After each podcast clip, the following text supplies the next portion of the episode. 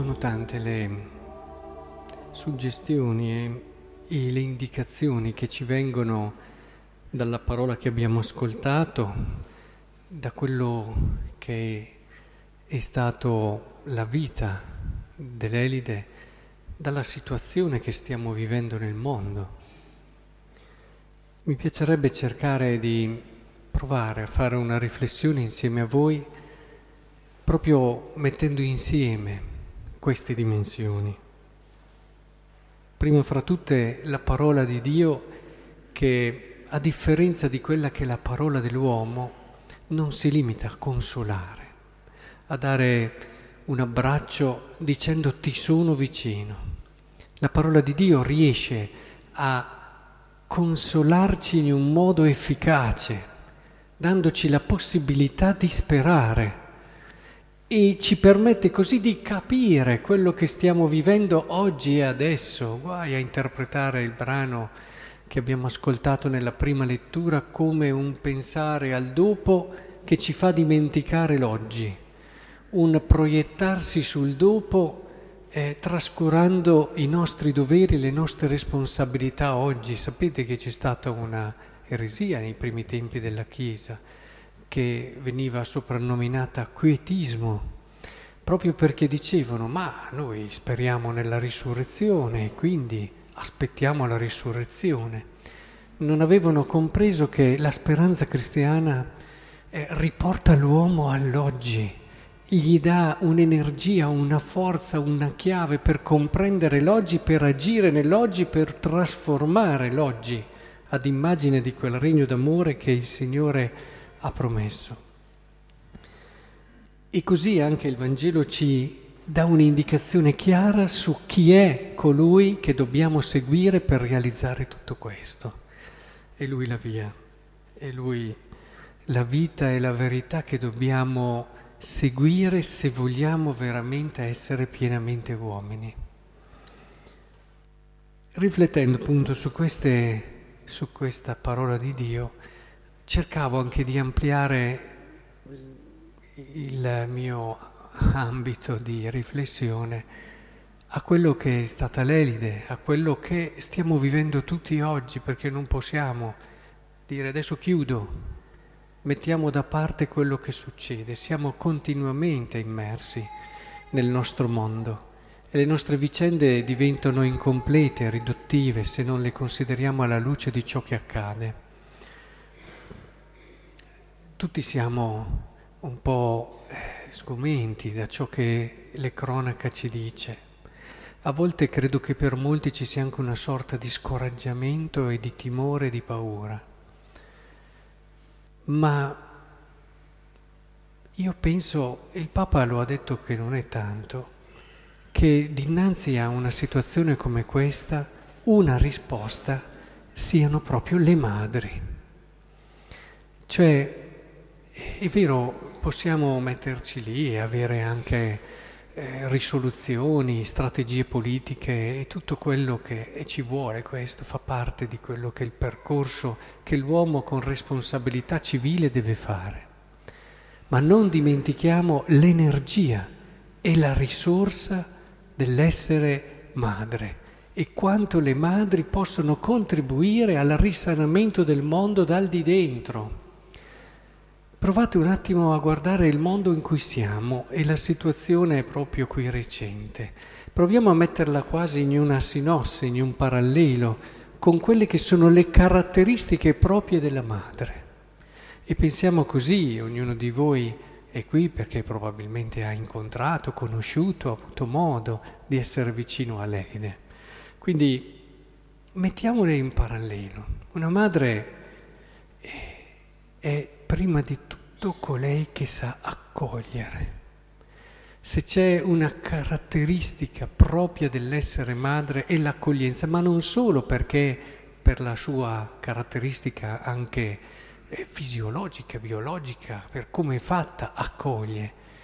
E, e accoglie nel grembo anche, e così anche può accogliere perché io direi che l'accoglienza è una caratteristica tipica per tutta la vita di una madre.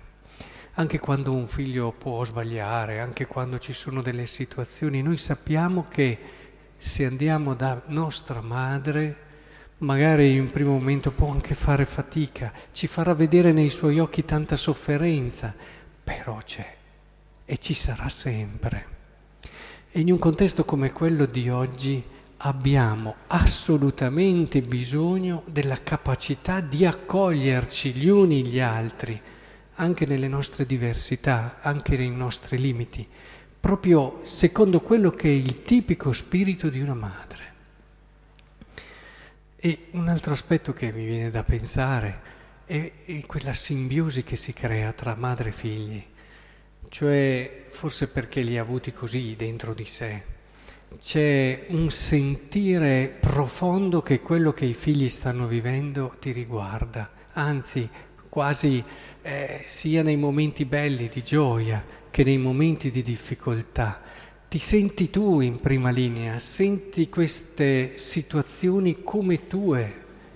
Eh, quante volte ho avuto modo di parlare con madri e, e mi sembrava di avere lì il loro figlio o la loro figlia, per come parlavano, per come sentivano le cose di loro, de, di questi loro figli, come appartenenti a loro.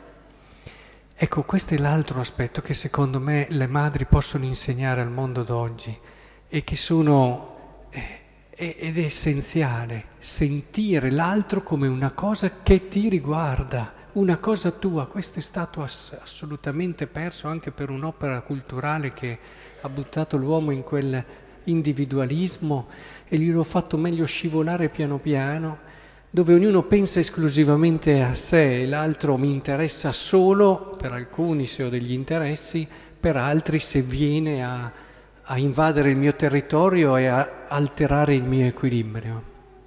Credo che in questo l'amore di una madre sia decisivo per ricordarci che l'altro è un qualcosa che ti riguarda. Non puoi far finta che non ci sia e soprattutto se l'altro eh, non è felice, tu stesso non puoi esserlo.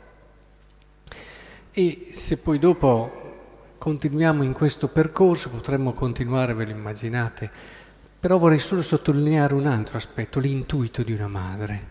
La madre capisce prima, la madre intuisce prima quelle che sono le tue esigenze e i tuoi bisogni. E in questo mondo più che mai non solo abbiamo bisogno di intuire prima, ma abbiamo bisogno di fare quello che solo una madre sa fare, che è il primo passo. Perché il primo passo è quello che risolverà tantissimi conflitti e tantissime anche tensioni. E credo che è proprio lì che la madre riesce a trovare nel suo amore quelle risorse che il fare il primo passo richiede, perché ne richiede molte. Eh? se tante situazioni non si risolvono è proprio perché fare il primo passo è assolutamente difficile, quasi impossibile in certi momenti. Ma è proprio andando a scavare nelle proprie risorse d'amore che troviamo l'energia e la forza per poterlo fare. Beh, io penso che davvero in questa riflessione che sto cercando di farvi fare chi è stato vicino a Leide, possa dire che si sia ritrovato. Io ho avuto anch'io la fortuna di avere un po' di tempo con lei e, ehm, e posso testimoniarvi che in lei ritrovavo belle, fresche, nonostante l'età, queste caratteristiche di una madre che neanche l'età ti riesce a togliere, magari ti toglie tante capacità, tante... però non ti toglie questa essenza dell'essere madre in lei poi così arricchito da una prospettiva di fede così ricca, così bella, così semplice e genuina.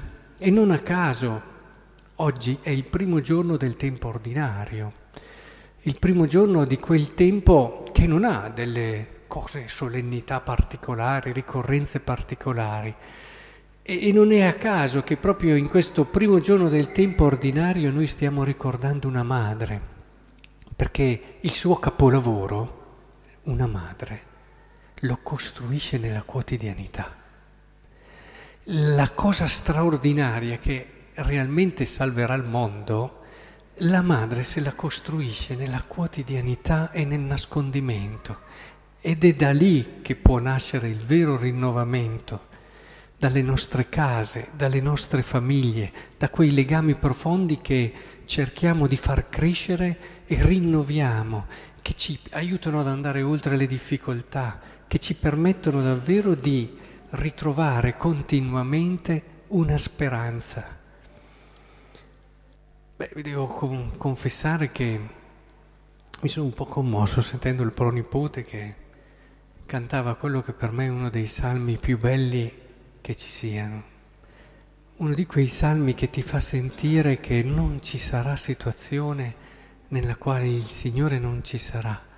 Quel pastore che una madre ci ricorda, perché quando devo capire il buon pastore penso anche alla madre, all'amore di una madre con questa voce che mi ricordava un po' gli angeli, credo che ci abbia già fatto un po' percepire cosa l'Elide sta già ascoltando e che cosa l'Elide sta già vivendo.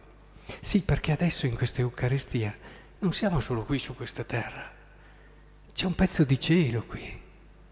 E vorrei davvero che andassimo a casa con la consapevolezza che oggi siamo stati di un pezzo di cielo e grazie al risorto che è qui presente possiamo davvero nella nostra vita iniziare e ricominciare, perché si ricomincia sempre, anche se abbiamo fatto tanto, si ricomincia sempre, a dire al mondo quella bellezza che il Signore ha pensato per Lui.